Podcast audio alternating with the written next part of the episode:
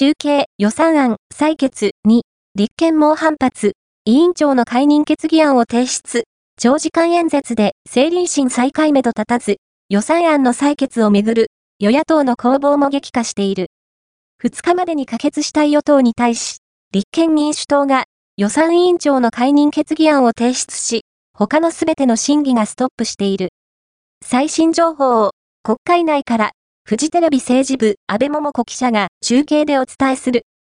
解任決議案は1日午後1時過ぎからの本会議で審議されているが、立憲民主党の議員が2時間を超えて延々演説する引き延ばし戦術で徹底抗戦し、議長の注意や与党議員のヤジが入り乱れる荒れ模様となっている。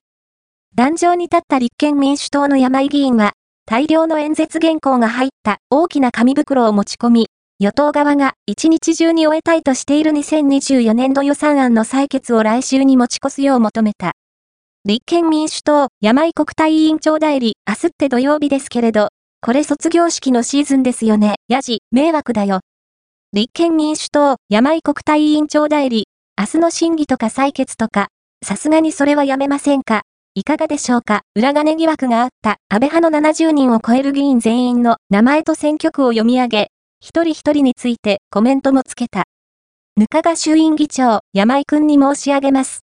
あなたは、委員長解任決議案の趣旨弁明をしておられるのですから、その範囲を超えないように、立憲民主党、山井国対委員長代理、はい野党側は、本会議を長引かせることで、予算案の一日中の採決を阻止する構えで、議場内の議員からは、倒れる人が出るのではないか、との声も上がっている。ある政府関係者は、昭和スタイルの日程闘争だ。震災がある中、予算を人質に取るやり方は、甚だ疑問と、怒りをあらわにしている。現時点で、予算委員会の開催のめどは立っておらず、異例の土日の審議となる可能性も高まっている。